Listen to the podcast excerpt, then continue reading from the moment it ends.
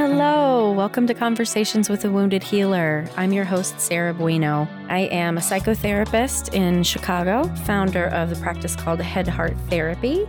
And I don't know, I do all kinds of other fun stuff. I sing in a band sometimes. What else do I do? I work a lot. That's one of the things we'll be talking about shortly, upcoming. Don't worry.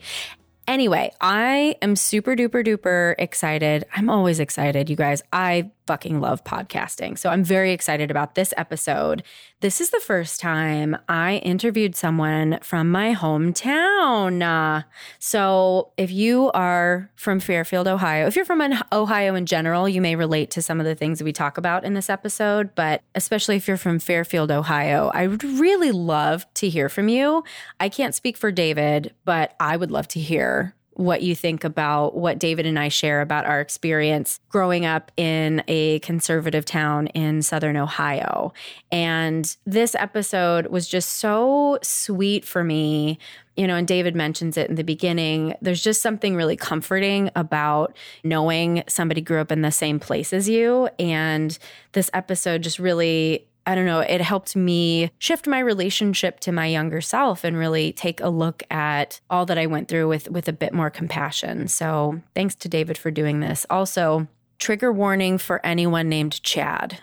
If your name is Chad and you're listening to this episode, no Chads were harmed in the making of this podcast. I just want to say that. And I hope for all future Chads who listen to this, there will be no harm caused.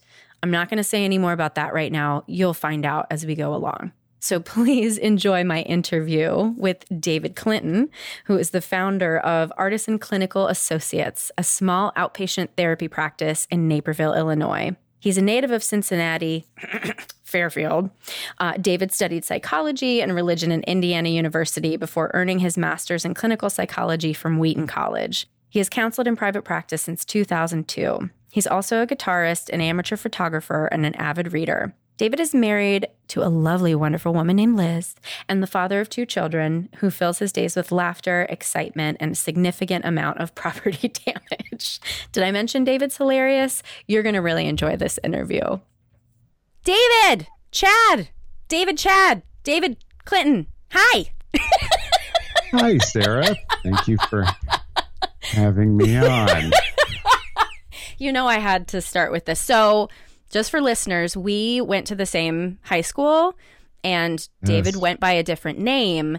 And so the, I've ran into a bunch of people who've done this, who've, who've gone with a different name later in life. And it's uh-huh. just, it's very jarring for those of us who have memories of you as this other person. But. Yeah but your name is David, and is that, that's your actual first name anyway, right? That's my actual first name. Yes. Yeah. Yes. Growing up, it's my dad's first name as well, and mm-hmm. so I mm-hmm. went by my middle name mm-hmm. up until I started working professionally. Actually, so really um, all through college and grad school. But when I started my internship, I decided I was going to take mm-hmm. my first name. Because nobody wants to go to a therapist named Chad. I have not regretted it since. But yes, it is a little disorienting. And technically, you were different. You had a different name too. It was a yes. Uh, who wants to go to see it?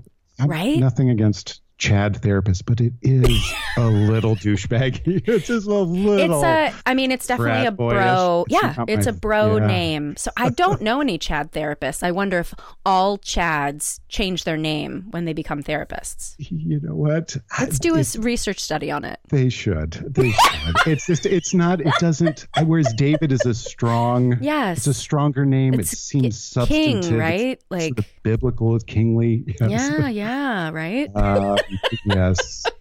So yeah, yeah, so we did you grow up in Fairfield your whole life? I did. Okay, yeah. so we are both like true Fairfieldians. Yes, we are. And you graduated what year? I graduated 94. I think I'm a few years. Okay, so you're three ahead years of ahead of me. I couldn't remember if it was three or 4 mm-hmm. But you were in Choraliers too, right? No, I was not. I was not you a leader. Oh, nope. okay. Nope. Okay, nope. that's the show choir, you guys. So David was not part of the show choir, but Liz was. Liz is your beautiful, lovely, amazing, wonderful Yes. wife. This was very involved with music and theater hmm mm-hmm. and high school as well. Mhm. Yeah.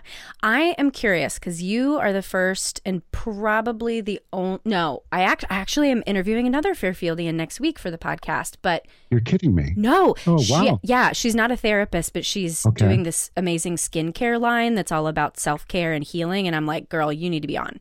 Anyway, so, and she like lives in San Diego or something now. So, but I am really curious your reflections of just kind of the culture of our upbringing from your perspective. Yeah. Well, I will say off the top that I it is so comforting. There's something I love about talking to someone that's from the same town, Right? went to this same high school up in Mhm. Chicagoland. Like that never happens. And I know. I love that I could reference Forest Fair Mall. I could make a joke and you you Yep. would know it. You Right. know the sounds and the smells and Mhm. the, the the culture of my childhood and that there's a kinship there uh, Mhm. uh, being planted in Chicago. So the culture of Fairfield sort of growing up, I will say I never felt like I really fit there. In southern Ohio on the border of Kentucky, I would Mhm. say overall it was pretty conservative, pretty traditional. Fairfield's kind of a blend of blue collar, white collar class, a lot of really nice people, friendly people. But as a boy growing up, I was always kind of on the sensitive side and like I was not competitive. I could have cared less Mhm. about sports or cars or uh, any number of things. And that was a lot of Yeah. guy culture there. And so I don't know that I ever really felt like I fit. And for the longest time, I assumed that's because there was something wrong with me or I was doing it wrong. Mm-hmm. Mm-hmm. And so by the time I graduated high school, I had a strong sense I got to get out of here as fast as I can. And never really lived there again. Yeah. That's my sense of it. I'm glad to hear that. So, just so listeners know, we didn't know each other really, just kind of, you know, peripherally. I knew Liz and uh, and whatever, but I just think you were in the same class as my sister, too. My sister Amy. Oh, Amy, you're Yes. right. Yeah, I I didn't think even think about that. Yes. yes. Yes. So, yeah, so I knew Amy. Amy and I were in a lot of classes together. But what I see of you on Facebook, you are so authentic. You seem to really like know who you are and have landed in in yourself in a really beautiful way. And so it's comforting to me to hear that you also didn't feel like you fit in because I had that struggle, but I tried so hard to like make it work. And I had this, Yeah. you know, this story that I was going to be the music teacher for Fairfield High School someday, you know, and that was what I, I thought I was supposed to do. But you seem to me like a person who had it together earlier than I did. Like that's my story that I'm making up about you. And so it makes me feel good that you also were like, what the fuck is this place? in some ways. Oh, no.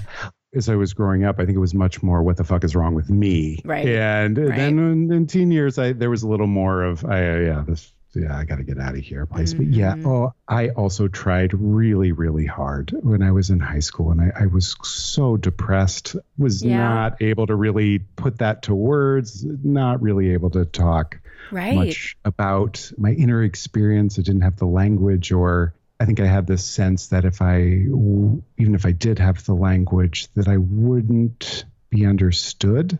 And I, I don't know that I was giving people enough credit, honestly. But so I just tried to do what everyone does, I think, in that age, which is try to define myself by external roles, how Mhm. you're dressing, the you know Mhm. the affiliations. You try to build a self out of that, and of course it, it doesn't work. But yeah, no, Mhm. I I was struggling, and I don't know that anybody really would have known how much I was at the time, but. Mm. But yeah, as an adult, do I have does, based on Facebook? Do I have it figured out? I it's funny. I think I've embraced that. I never will have it figured out. Yeah. Yeah. I've embraced like I'm constantly in flux and kind of always learning, and and I think there's a comfort with embracing the idea that I kind of have spiritual narcolepsy, mm-hmm. where it's like I'll be Spiritual narcolepsy. Tell me more about oh, that. Oh, well, I'll tell you more about the thing that I just made up. The sense of I feel like I'm constantly struggling to be kind of present, conscious, centered, and mm-hmm. I'll do it for a little bit, and then I very quickly drift uh, kind mm. of into some level of unconsciousness where uh, kind mm-hmm. of old scripts get kicked up, and then kind of find my way back and relearn the same lessons. And I, I, mean, I think mm-hmm. a huge mm-hmm. part of why I ended up in the profession that I did is has to do with, well, I think when you start out in the profession, you have the reasons you think you're getting into it. Yeah. You know, which I want to make a difference. Right. I want to help people. I had a conservative Christian phase early on, and oh, God's calling me to to do this work, and mm-hmm. But if you're paying attention at all, you, you get into the field for a few years and you realize, oh, wait, no, no. There's all these deeper reasons. Yeah. This has, yeah. And it has a lot more to do with my own wounding and mm-hmm. me trying to figure myself out, make sense of who am I? What am I doing? Yeah. It's that work. So the reasons that you go into the work initially, you get to a point where you can't stay in the field for the same reasons that got you into it. You have to Ooh, pivot. Oh, yeah, I you like have to that. Find new reasons. Even if you're doing the mm-hmm. same thing, it has to be for different reasons. Right. It keeps shifting for sure, for sure. So, first of all, that's beautiful. Like in my mind, you were very popular, and I don't know if that's really true or not, but in my mind at school, you were very popular. You're a good looking man, you're tall, all the ladies loved you, even though you're with Liz, you're popular. And, you know, there's a certain I guess stereotype that goes with that, you know, like, oh, this person's they've got it all and so they're going to be happy go lucky and so it's it's really kind of beautiful and sweet to hear you talk about your experience of depression and how nobody was really aware of that and it's looking back, yeah, you did a good job of pretending. I did not do such a good job and everyone just thought I was crazy. and I was. So. Yeah. I have a lot of shame about who I was at that Did time you? in my life. Yeah, because like, just like you said, like there are things that were fucked up, and it's like this balance of trying to put your finger on what's going on. And for me, it was a lot of like not really truly being seen and heard at home, and not having anybody to validate the fact that I was I was chronically suicidal. And I just realized that actually, like going back through old journals yeah. and stuff, chronically suicidal. And yeah. the way that that manifested was I externalized so much rather than internalize it. And so it just became this like these behaviors that were very off putting to a lot of people. And so I try to really practice compassion for that myself yeah. at that age because that was rough. Yeah, it sounds like a difference between us is you you went outward, I went inward. Mm-hmm. Yeah, with with our direction. But do you are you in a place now where you can feel affection for that version of yourself, or do you cringe when you read these journal entries or see photos of yourself from that point? You know, I think truly it's all relational. When I think about the stories that people must remember about me, that's when the shame shows up. And okay. the stories I remember about, you know, the tagline of my childhood was, I thought you were a bitch until I got to know you. Okay. Literally, I heard that time and time and time and time again. So clearly, I was putting something out that was not very pretty. That needs to be the title of a chapter in your memoir. oh my God, you're so right. Or maybe that's the title of my book. Who knows? Is the title. That's, yeah, yeah you're right. You're right. I'm at a new stage of working through my grief and anger at my mother. And I think there's this this intertwined difficulty of where I wasn't myself because I was trying so hard to be the person that my mother expected me to be, but I couldn't do it. And so it's hard to know like where really was Sarah in that. And I think if I, once I work through this layer of anger with my mother, I might be able to be more compassionate about my younger self. I don't know. It's, it's a TBD right now. Yeah. Okay.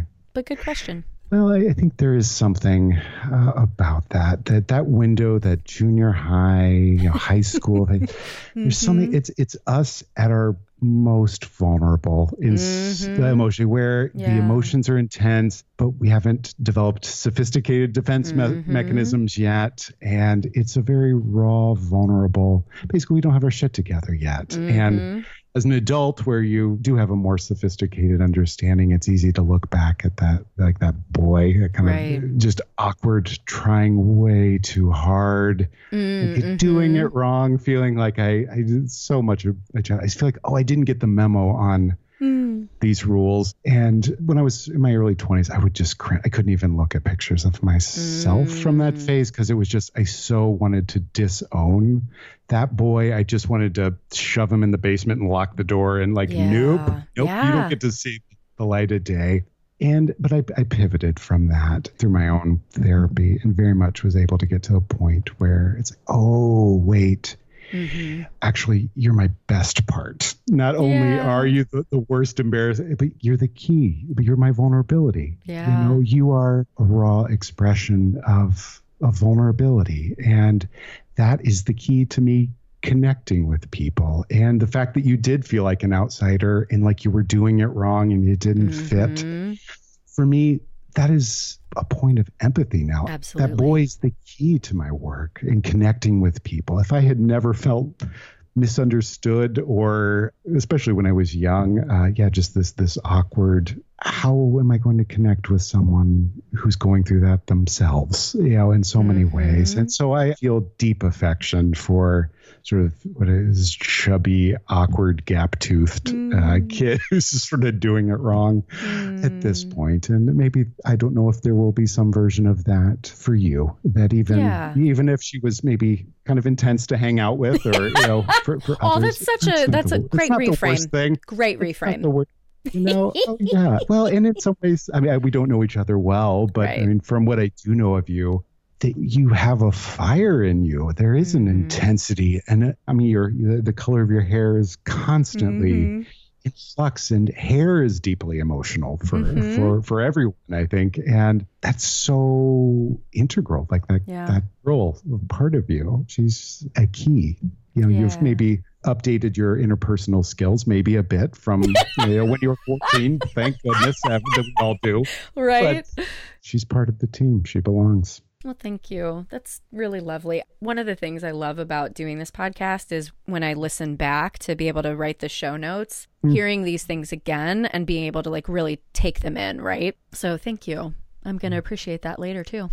So, I'd love to hear the journey of when did you decide to become a therapist? What did that look like? You know, you talked a little bit about the reasons why you went into it initially, and then I'd love to hear about that part of when you discovered, oh shit, there's there were some other reasons I wasn't thinking about. I'd love that journey.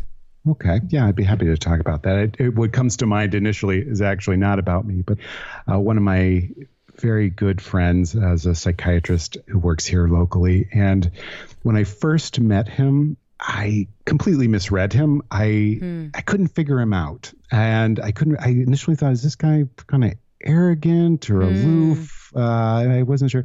And so at one point, I went in. I said to him, you know, I'm really good at pattern recognition. I'm pretty good at figuring people out, but for the life of me, you make no sense to me. So I'd love to, to take you out for tacos and get to know you. And when we went out for tacos, I bought him dinner and we were standing in line to be seated. And I'll remember this forever with him. I was like, So, why'd you become a psychiatrist? And he looked at me and said, Why do you think? Amazing. And I was like, Oh, you know, you know why Yeah, you're you're in. You're in the club. Oh, Great. God. and I immediately trusted him. Yeah, it, it wasn't for prestige or any of that stuff. It was Mhm. just, yeah, because of his own his own pain. And Mhm. for me, uh, yeah, high school, I was very depressed. And I think maybe I, I did hide it well in some ways, but I think it was very much a, a mask. Uh, but, uh, traces of the real me in it, but really Mhm. there was a lot that was a mask. And I think even with some of the popularity I did experience, in a lot of ways it was worse. It made the depression worse. It's like, oh shit, you're buying this. You think this is a real thing? Oh God. I remember Yeah.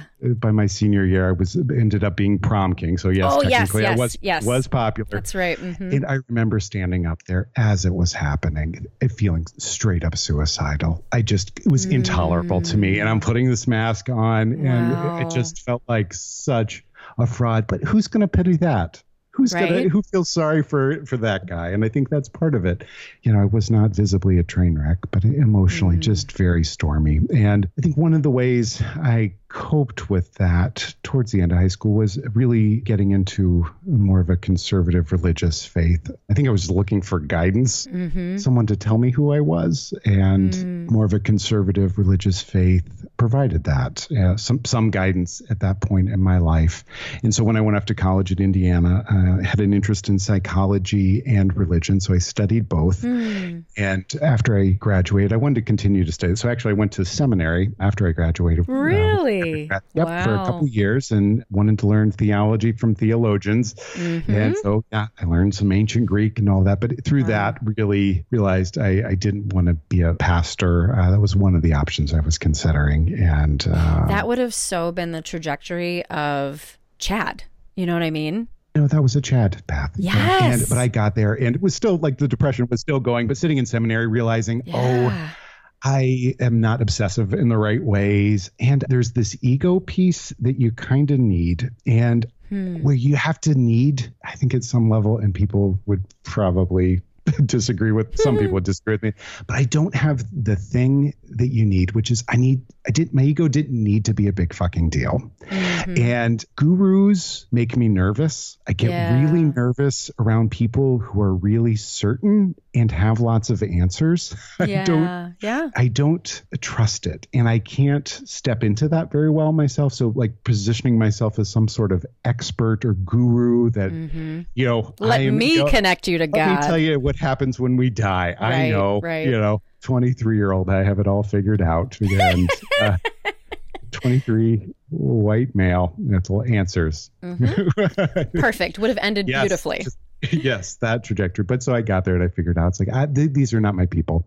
Good people, very Mhm. sincere in many ways, but this is not what I'm meant to do. And so at that point, I realized what I really do, though, I really like having deep conversations with people. hmm In honest, messy conversations. I think that that is something, even though I don't know that I have answers, but I, I really value that. And there was this sense of, well, I'm going to die someday. I do know that. And Mhm. when I am dying, when I look back on my life, what would make it a meaningful life? What would Hmm. I look back and say, well, I, that wasn't a waste of time. And for me, it was, I want to look back and having tried to help people Mhm. even that I was always successful. But it's like if I spent the bulk of my day trying to help people find their way or feel less alone in the universe, that seems like a really meaningful way to spend my life. And Mhm. there were points early on in my life where I figured that out. I had a friend in high school who um, had a stormy childhood, and he actually ended up getting one of our classmates pregnant and Mhm. messy family life. And w- when the baby was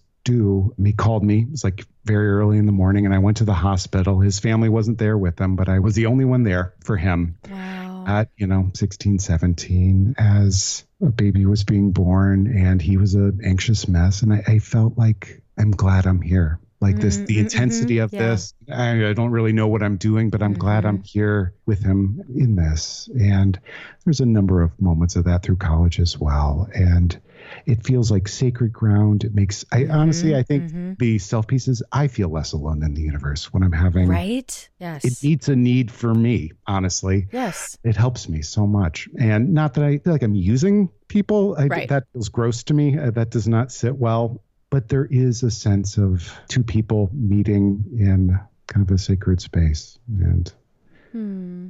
That's awesome. I totally agree. There's a line where it's this like mutual mutual healing, right? Parallel process and then there's the space where like, okay, you're too fucked up and you're really just using people, and then there's the other side of the spectrum where you think you have the power and all the answers.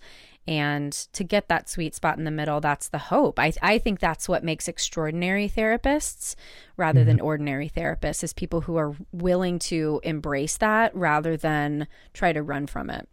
i agree 100% 100% i mean how many times have you, I've been in practice 16 years now. Mm. How many times there has been where a client will be saying something and I think I needed to hear that today. right? I, oh my God, right? All the time. It's like, oh, you're and all the, there'll be times where I'm like, oh, you're you're actually ahead of me in this area. Right. Truly, I don't really have many heroes. My clients are my heroes though. My clients Yeah. and Fred Rogers, Mr. Rogers and my clients. Yeah. That's about it, honestly. What's your Enneagram?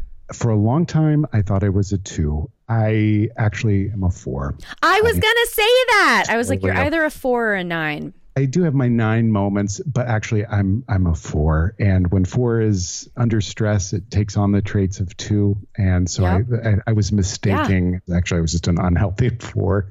Yeah. I'm very I'm very very intense. uh, way more intense than I think my external demeanor relays. But anybody that is Mhm. close to me, if you were to ask my business partner, close friends, family, every one of them would say, "Oh yeah, he's complicated and not the easiest Aw. person to be really close to." Ah, that makes a lot of sense. I'm a three, which totally makes Oh. sense. right? you are chronically suicidal in, in a, you could be depressed you totally have a four wing I thought I had a two wing. I mean, it's like you have you have both, right? I really want to like do some like deeper enneagram work. I'm super into it. oh enneagram is wonderful I, i'm not Mhm. huge personality inventory person i mean i think they have their Right. place i don't geek out on them with the exception of the enneagram it is the deepest it will make you cringe but i i Mhm. recommend it to any couples that i work i recommend it all the time or at the practice Mhm. here our shorthand is enneagram Yes. Uh, yes, we hired someone last year who was wonderful, but our, our debate was we were pretty sure she was a three. Like, well, do we have uh, three's energy here? Do we, uh, what, what do we? Can you handle that? But yes, it is wonderful. So you're a three. I would have guessed four with a three wing. Yeah. Yeah, that would have been my guess. But or a three with a four wing. Yeah. Uh, Well, people usually guess seven. Hmm. I you know I could see that as Yeah. well. I don't. I guess I don't know you uh, well enough. But, yeah, I know you Mhm. primarily from social media Right. and the brief interactions we've had. But seven, yes, yeah, I could see that too. You definitely have the energy, and a Mhm. four is a lower energy number. So Yeah, yeah. So yeah, folks, I've talked about the Enneagram so much on this. If you haven't looked into it yet, just do it. It and what I was recommended is not to take the test because then what can happen is what David was just explaining is that oh, I thought I was this, but I'm actually that. But actually reading through the types and through the the healthy versus the unhealthy way that it's expressed and then also the subtypes because I'm the so 3 is the achiever and the one who wants to like be in front of people and the i guess shadow side is vanity but i'm a counter subtype and i can't remember which one it is but i'm a counter subtype that wants to do everything i can to not be perceived as vain yes, that your your ego is attached Yeah. to be perceived as not as vain. not vain right Yes, exactly Yes, yes. that is your Exactly. vanity. you Right. go out of your way to yeah, Yeah. project that. Yes. yeah so are you a wing five I think I'm a five wing. Yeah, I okay. think I'm a five wing. And Okay. of the subtypes, it would be the self preservation four, Yeah. which is the counter type. yes i think that's the subtype i can't remember i need to have the book in front of me at all times Yes, highly recommend reading up on it, though. I like as an intro book, The Wisdom of the Enneagram. I don't know if Mm. you've, that's one of my most dog eared and underlined books. i have the house- complete enneagram because i go all the way Yes, you, you, you do. That, that's the That's the Beatrice. three, Is that the Beatrice Chestnut one? that sounds right She is wonderful. Yeah, I, I would say if you geek out on the the wisdom of the enneagram, then look into Beatrice Chestnut. She is Mhm. great. You'll probably cringe because Mhm. it really does a good job of of naming ways that we sort of can be manipulative at times uh, to get our needs met. Mhm, And but it mhm. is it is a wonderful resource, though. Yeah, it's kind of amazing. Mhm. Let's shift into the the healer talk. Okay. I think I probably know what you're going to say in answer to this question, but do you consider yourself a healer? Good question. The word healer, the first thing that comes to mind is like the Benny Hinn televangelist, like where you've got the Mhm. finger point guns and your the comb over and the white suit and the gold throne and that would be amazing if I were like that. I want a fucking gold throne. Yes. I, right, I want finger point guns, people falling down. Everybody's yeah healing people that way. Right. I can't take myself seriously as a guru or a big Mhm. fucking deal, and that is all of what that is. When I think of healer. I'm not like a Benny Hinn healer. I do not think I have all the answers or certainty. Mhm. I would say, if anything, I'm a healer, but less like Benny Hinn, more like Wizard of Oz, which is okay. So I Mm. have the office, I've got the title, I know the lingo, I can I can sort of create the space, but secretly I'm just an ordinary guy. Mhm. I'm just some dude. That my role is to help people see the things that they're looking for are in them. You know, the heart, the head, the Mhm. the courage, and it would be more like that kind of healing. Mhm. I love seeing people get better and find their way. I never get tired of it. I Yeah, right. and often my favorite work and the work that grows me the most uh, sometimes are the stormiest people at the beginning that I, I see them work with them for years mm-hmm. and then they turn the corner and they start getting better and growing. Mhm. I don't know that I'll ever get tired of that. And even though it's it's very private work for the most part, nobody ever knows other than Right. the person I'm working with. And if they tell people, it's very Mhm. private work. And I love that. I love seeing people grow. But am I healing them? Ugh, no, I'm not comfortable saying that. I am a healer of souls. One of my my, my my best friend since I was 11 years old, the funniest human being I know. He will periodically, if I talk to him on the phone or text him, be like, "Hey, buddy, did you heal any souls today?" Aw. Totally taking me down a peg. Just like, right. and I love it. That feels like love to me. Is just like, Mhm. yeah, who do you think you are? Come on. And I think actually, paradoxically, that makes me a better healer. Yeah, agreed. The paradoxes of the work that the only people that should be in this work are the people that know they have no business being in the work. And if you know that you have no business doing this work, that actually qualifies you at some level. Mm-hmm. The best therapists I know, none of them see themselves as big deals Yeah. they're not larger in life on social media. They a lot of them are kind of one-off individual therapists who Mm-hmm. sort of see the work as sacred and they are fully themselves, not trying to Mhm. be larger than life. Yeah, if that makes sense. It does, and now I'm feeling judged because I'm larger than life. Um, Yeah. I don't really feel judged. One of my conundrums as a three in this profession is like I know that my divine purpose is to be on stage helping to mm-hmm. wake people up. That's my that is my divine purpose. And so mm. in order to do that, I do have to develop a platform and position myself as an expert and blah blah blah. And I struggled so hard with that because it's you know not being seen as vain and Yes. and to this profession it's you know like you just said and I, and I truly did not take it personally at all but there is kind of this understated thing of like don't think that you're too big for your britches now we're going to knock you down because that's just not how we do this here Yes, absolutely. And I think that's the paradox too. Right, Both, there is a humility, yes but it yes. needs to be paired with a self-confidence. Like a deep mhm. self-confidence as well and an owning of your worth yes yes owning that while I don't have all the answers, I have something to express that could be of value to the right people. There Yeah. are people out there that will benefit from this. Mhm. And owning that in a way, and I think enjoying. Now I'm like totally contradicting myself because it is it is both, and I've it's something Right, I'm I, right. you know I'm a business owner as well, and so Right. I've had to really work through my own ambivalence of putting myself out there Mhm, and sort of uh, creating a brand. And right. because if people don't know that you exist, you're not going to be able to to help them and be able to own that in a way that is you're putting yourself out there. You may be loud and verbally processing in some ways, but actually, I don't see you positioning yourself as a guru or Yeah. that you feel like you have all the answers. No. It's more.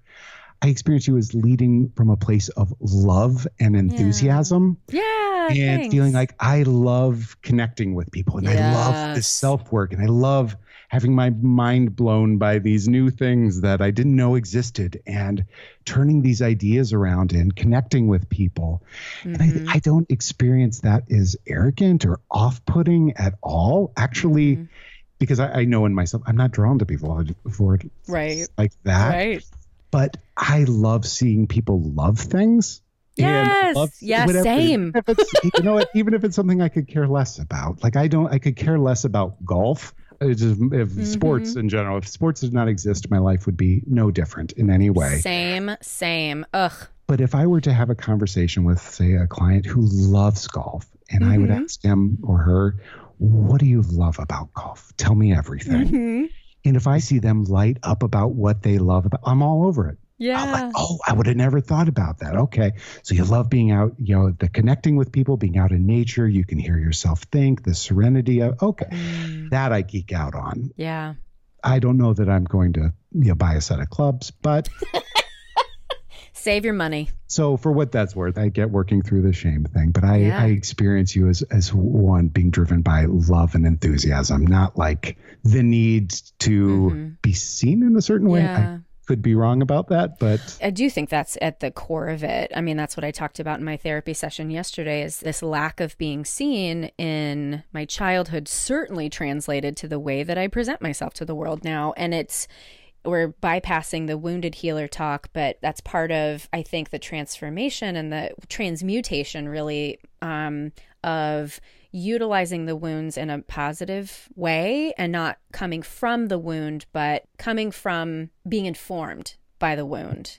Absolutely. And I think there are ways that as you heal the wound, it frees up some of the, mm-hmm. the skills that you develop you know so yeah. as a three it's like i felt unseen unheard and so I, I, developed a way of existing in the world where i sort of demand attention yes, yes. I, like i have that skill i will be loud i will have rainbow colored mm-hmm. hair mm-hmm. i'm not giving you an option you will see me yep. you will look at me and you will mm-hmm. hear me yep. Uh, you have that skill set that maybe came out of that adapting to that wounded mm-hmm. place as you heal that skill then becomes yours to play with you can play with it mm-hmm. and enjoy it. I enjoy being comfortable being in front of people and and mm-hmm. creating a podcast and putting it out there. And it's not so much tethered to that wounded girl right. place anymore. Right. My humor was a huge part of how I adapted and mm-hmm.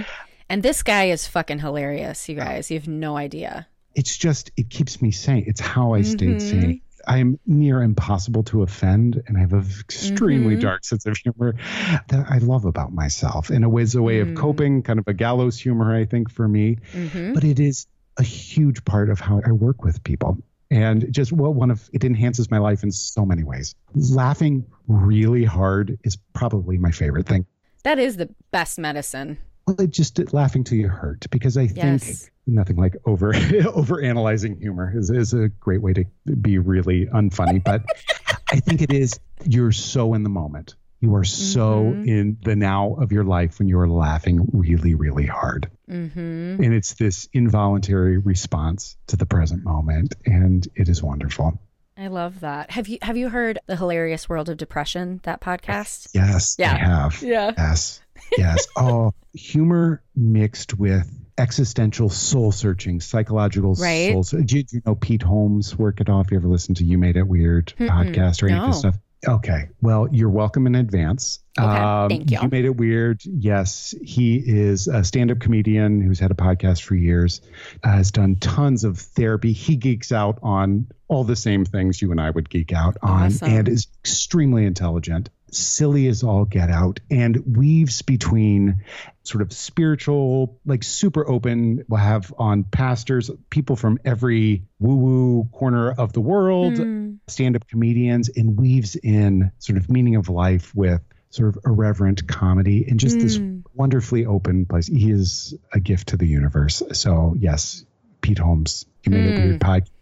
He has a uh, a book that came out, highly recommend, called Comedy Sex God. He's great. Okay, adding to Spotify. Yep, there it is, mm-hmm. right now. Following. So we're running out of time, and I didn't even ask you the wounded healer question, whether or not you identify with that nomenclature, moniker, whatever you want to call it.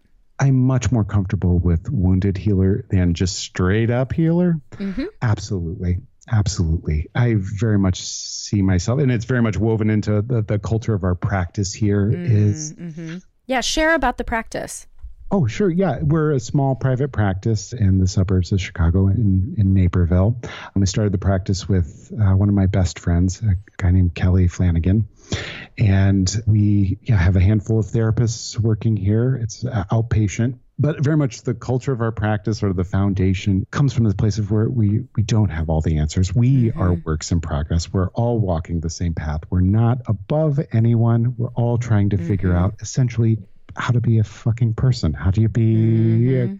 close to people? And we're all a bit obsessive about that work. We're kind of intense and obsessive in that search ourselves, but see ourselves as fellow travelers in that, not Mm. experts, but also we'll kind of own the authority too. We try not to undermine that completely, Mhm, but you know, mhm. we, we do think a lot about it. But yeah, that's the culture of the practice.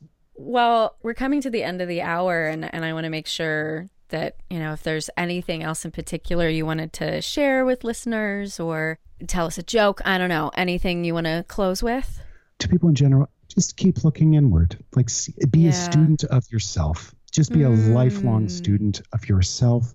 Never assume you have it all figured out. And if you feel like you have it all figured out, be a little nervous, be skeptical. Mhm, mhm. we continue evolving. I think talking helps. I'm a huge believer in that. The practice we were talking about, reworking some of the branding stuff, and we had this several week thing. We were trying to come up with a, some sort of tagline. And this one I suggested, we didn't end up using it, but I still like it. Was life is weird.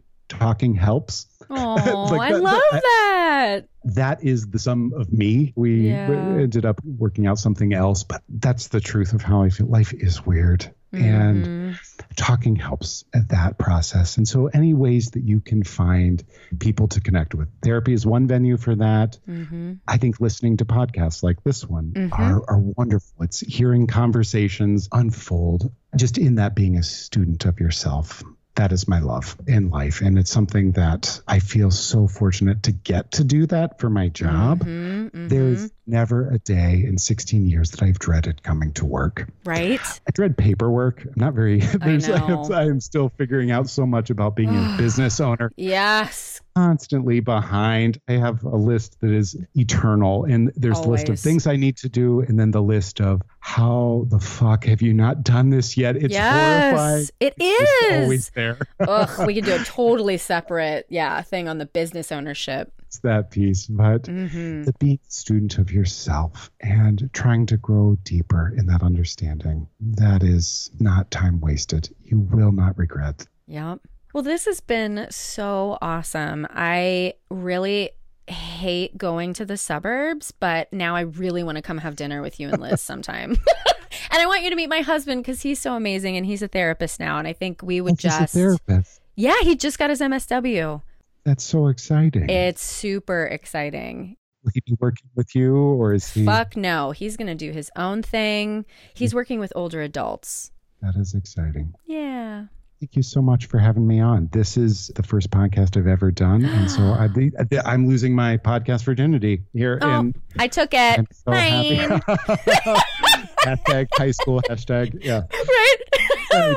you took the Prom Kings podcast virginity. Oh my God, So you guys. tell I'm going to post this on the Fairfield alumni page. You do that. You give that to teenage hot mess train wreck all drama. You your best part Right? Oh is my my secret God. hypothesis. Oh, thank you so much. This has been amazing. Seriously. Thank you so much for having me, Sarah. Take care. So, Chad's out there. What do you think? I'm afraid I'm going to get some like Chad hate mail now. If I do, I might post about it because I just might. Anyway, one thing I also wanted to mention is if you are a fan of the show and would like to support the show, I do have a Patreon account at Patreon slash wounded healer, and that's wounded spelled normally healer, spelled H E A L R, just because I'm an Aquarius and I have to be different. So, but if you search for Conversations with a Wounded Healer on Patreon, you will find that and you can give as little as $1 a month. And believe me, it is super duper helpful because podcasting is not cheap. So, thank you for listening. Thank you to Andrea Klunder and the Creative Imposter Studios for editing, to Liam O'Donnell for the album art, and to Ben Mueller for our theme music. Thanks so much for tuning in. Until next time, bye bye.